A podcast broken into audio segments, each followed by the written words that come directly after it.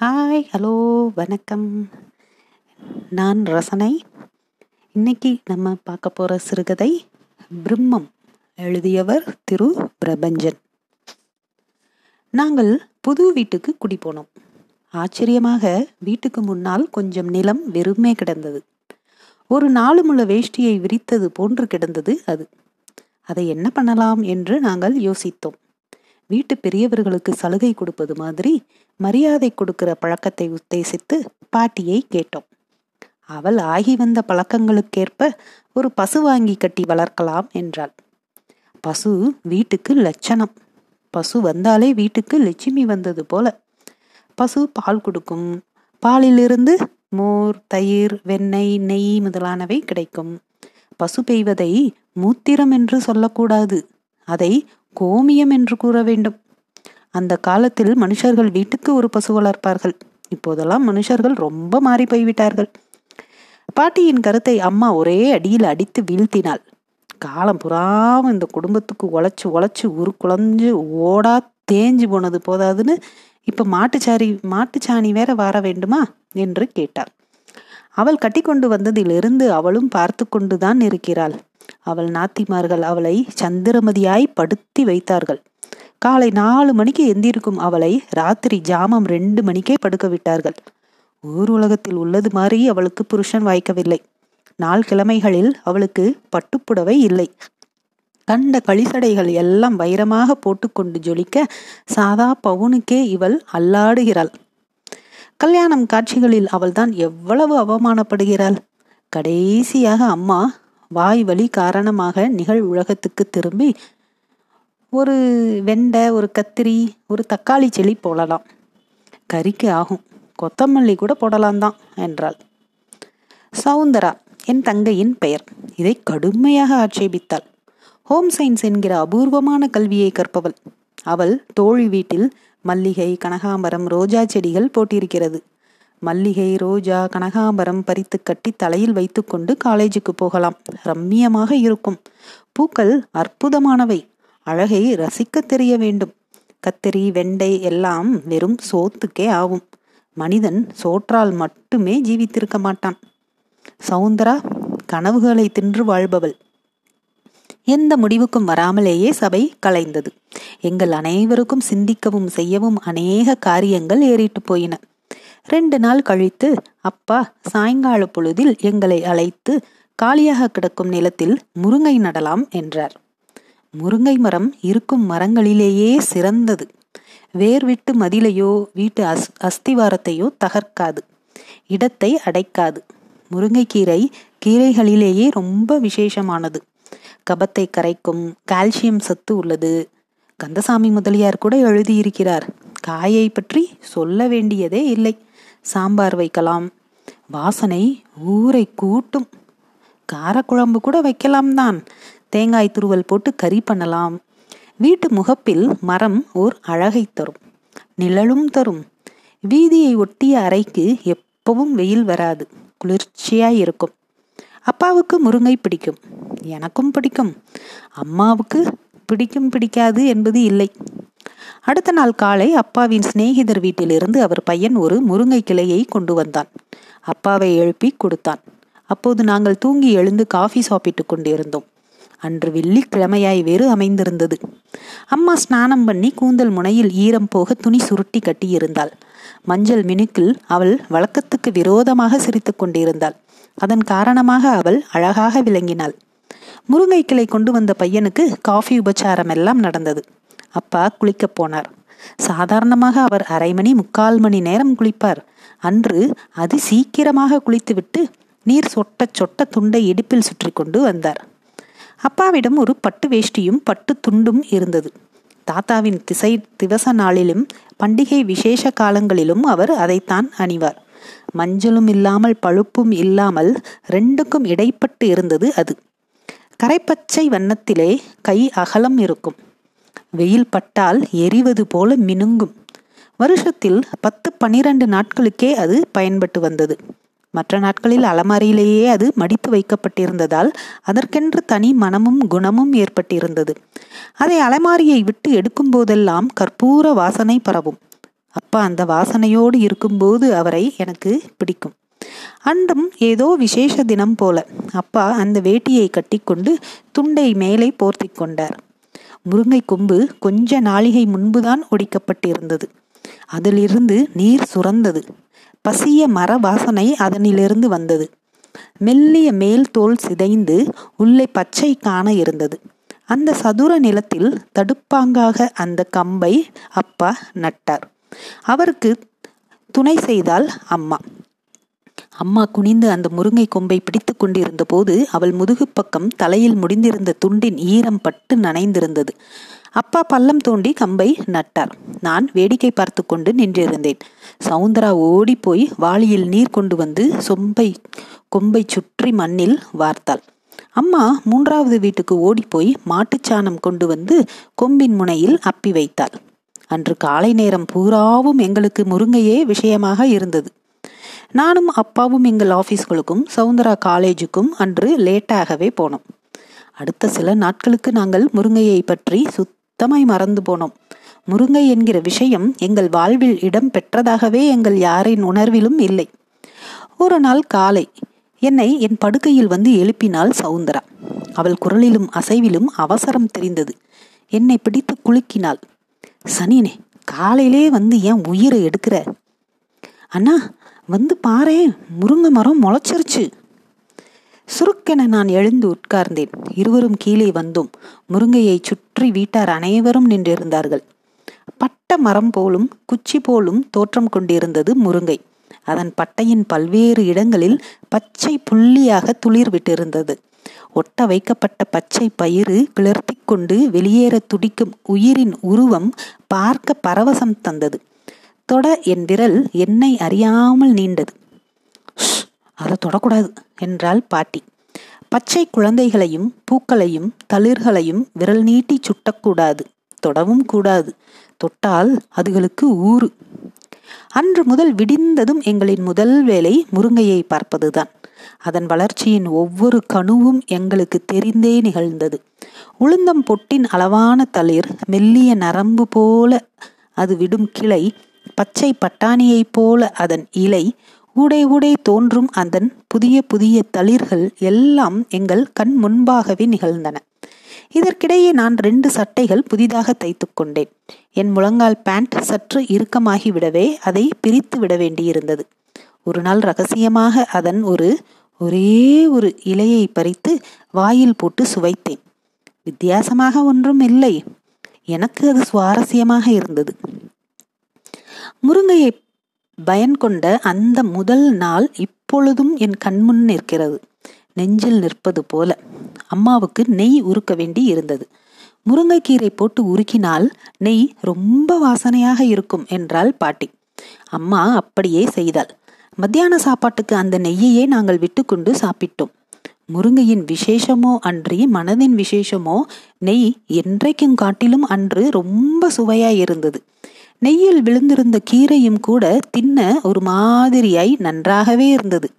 அழகாக துளிர்விட்ட அதை பறித்து அம்மா இம்சித்து விட்டாளே என்கிற துக்கம் என் மனசுக்குள் இருக்கத்தான் செய்தது. அது நாளுக்கு நாள் தான் பெருக்கிக் கொண்டே ஆகிருதியினால் சவுந்தராவையே நேரங்களில் எனக்கு நினைவூட்டியது.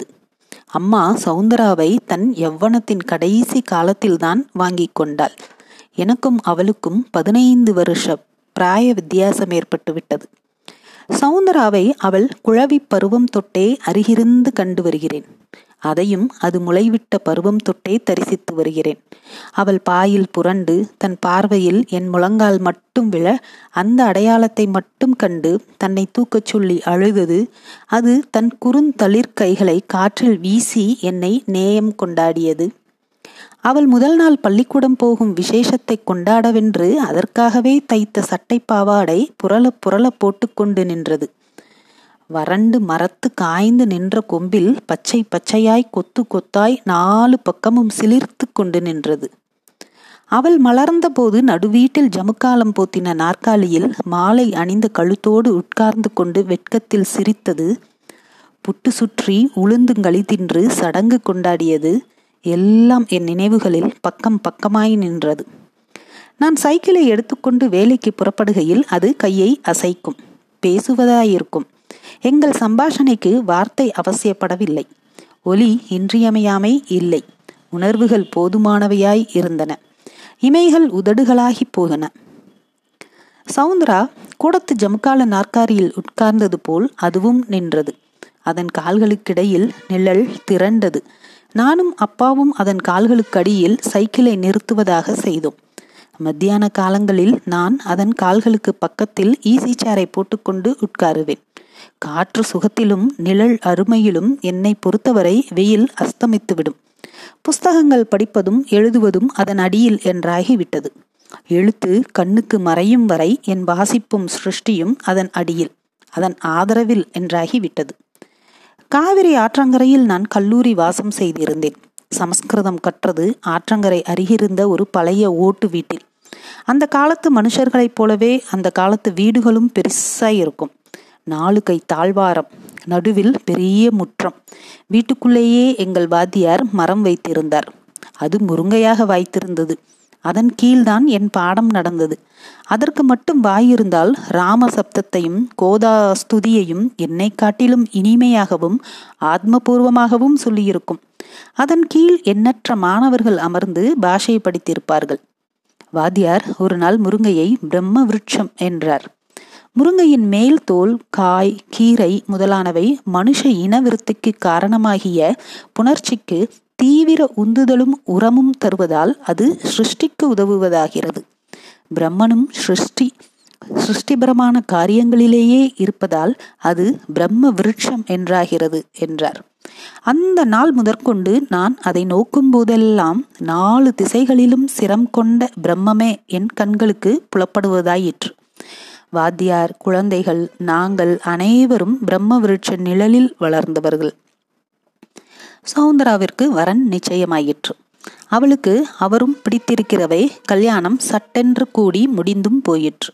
அவள் புருஷனோடு புறப்படுகையில் அம்மா அப்பா நான் பாட்டி என எல்லோரிடமும் முண்டு முண்டாக நின்று அழுதாள். உறவுகளை பிரிவது என்பது எல்லோருக்கும் துன்பமான அனுபவமாகத்தான் இருக்கும். அவள் நேசித்தவற்றுள் முருங்கையும் கட்டாயம் இருக்கும். இப்போதெல்லாம் எங்கள் வீட்டில் பெண்டு பெண்டுகளின் வரத்து அதிகமாக இருந்தது. அம்மாவை ஒத்த பெண்டுகள் எதிர் வீட்டு பக்கத்து வீட்டு மூணாவது நாலாவது வீட்டு பெண்கள் வயது காரணமாக இவர்கள் பெரும்பாலும் குண்டாகவும் அல்லது அதீத ஒல்லியாகவும் இருப்பார்கள். நான் வீட்டுக்குள் நுழைகையில் சரையலென்று என்னை கடந்து இவர்கள் போவார்கள். இவர்கள் மீதிருந்து ஏதேனும் ஒரு வகை வாசம் வீசும். மிளகாய் நெடி கொத்தமல்லி வாசனை அழுக்கின் கார நெடி கழுவாத உடம்பின் கவிச்சை எல்லாம் தவறாமல் இவர்கள் கைகளில் ஒரு கொத்து முருங்கை கீரையும் அல்லது ரெண்டு மூன்று காயும் இருக்கும். இதற்காகவென்றே வருபவர்கள் வேறு எதற்காகவோ வருபவர்களாக அபிநயித்து கடைசியில் அம்மாவே கீரை படி பறித்து கொடுக்கும்போது புலங்காகித்து சிரித்து பேசிவிட்டு செல்வார்கள். அம்மா பொதுவாக அண்டை வீடுகளுக்கு வம்பு சமாச்சாரங்களுக்காக போகிறவள் அல்ல. அதில் அவளுக்கு நாட்டமும் இல்லை. எனவே பெண்டுகள் அவளை புறக்கணித்தே இருந்தார்கள். முருங்கை வந்த பின் அவளுக்கு உறவுகள் தேடி முளைத்தன. எங்கள் வீட்டு கீரை தேன் என்று பயன் கொண்டவர்கள் சொன்னார்கள். காய் மதுரம் என்றார்கள். அது தன்னை குறித்த பாராட்டு எனவே ஆனந்தம் மெளிரும் அம்மாவுக்கு. அது அடர்த்தியின்றி மற்றவை போல மிருக பலமின்றி வானத்தை நோக்கியே வளர்ந்தது. வானமே தன் லட்சியம் என்பது போல் அது வளர்ந்தது. அதன் உச்சி வான கூரையை தொட்டாலும் என் மனசுக்குள் அது தவழும் குழந்தை. மனிதர்கள் ஒரு நாள் தங்கள் கோரை பற்கள் நீல மரங்களை எல்லாம் வெட்டி போட்டார்கள். கற்களை வைத்து சுவரெழுப்பி தங்கள் வாழ்விடங்களையும் சாவிடங்களையும் அமைத்து கொண்டார்கள். ஆதலினால் பட்சி ஜாதிகள் கூடுகளை இழந்து வானத்தில் திரிந்தன. முருங்கை காக்கை குருவிகளுக்கு இல்லமாயிற்று. எங்கள் காதுகளுக்கு மனித இறைச்சலும் இயந்திர கூச்சலும் ஓசையாய் இருந்த நிலை போய் பறவையின் நாதம் இசையாயிற்று. மாடியில் என் அறையின் ஜன்னல் வழி பார்த்தால் முருங்கையின் தலைப்பகுதி தெரியும். என் படுக்கையின் மேல் படுத்திருந்து கூட அதனை பார்க்க முடியும். காலையில் ஏதேனும் ஒரு பறவையின் பேச்சு கேட்டுத்தான் நான் கண்களை விழித்துக்கொள்ளும் வழக்கம் அமைவதாயிற்று. சூரிய கிரகணங்கள் மண்ணில் பாயாத அந்த வைகரை பொழுதின் மென்மையான சூழலில் ஒரு சிட்டுவோ ஒரு காகமோ அபூர்வமாக எப்போதாவது வரும். மைனாவோ கருவாட்டு வாளியோ பேச கேட்டுக்கொண்டே உலகத்தின் ஒரு பொழுதை எதிர்கொள்வது மிக இனிய அனுபவமாக இருக்கும். மனிதர்கள் தங்கள் வீடுகளில் தாங்கள் மட்டுமே தனித்து எவ்வாறு வாழ்கிறார்கள் என்று எங்களுக்கு தோன்றும். விடியல் போதை மனிதர்களை காட்டிலும் பறவை சாதியே ஆர்வத்தோடும் சந்தோஷத்தோடும் வரவேற்கின்றன. அவற்றின் உற்சாகம் விளையாட்டு மைதானத்தில் இருக்கும் குழந்தைகளின் கும்மாளத்தை ஒக்கு இருக்கும். ஒரு கிளையில் இருந்து மறு கிளைக்கு சிறகுகளை சிலிர்த்து கொண்டு தாவும். அழகால் நெஞ்சை நீவி விட்டுக்கொள்ளும் சாயும் காலங்களில் அவை வேறு மாதிரி தோன்றும். வேறு மாதிரி கூவும்.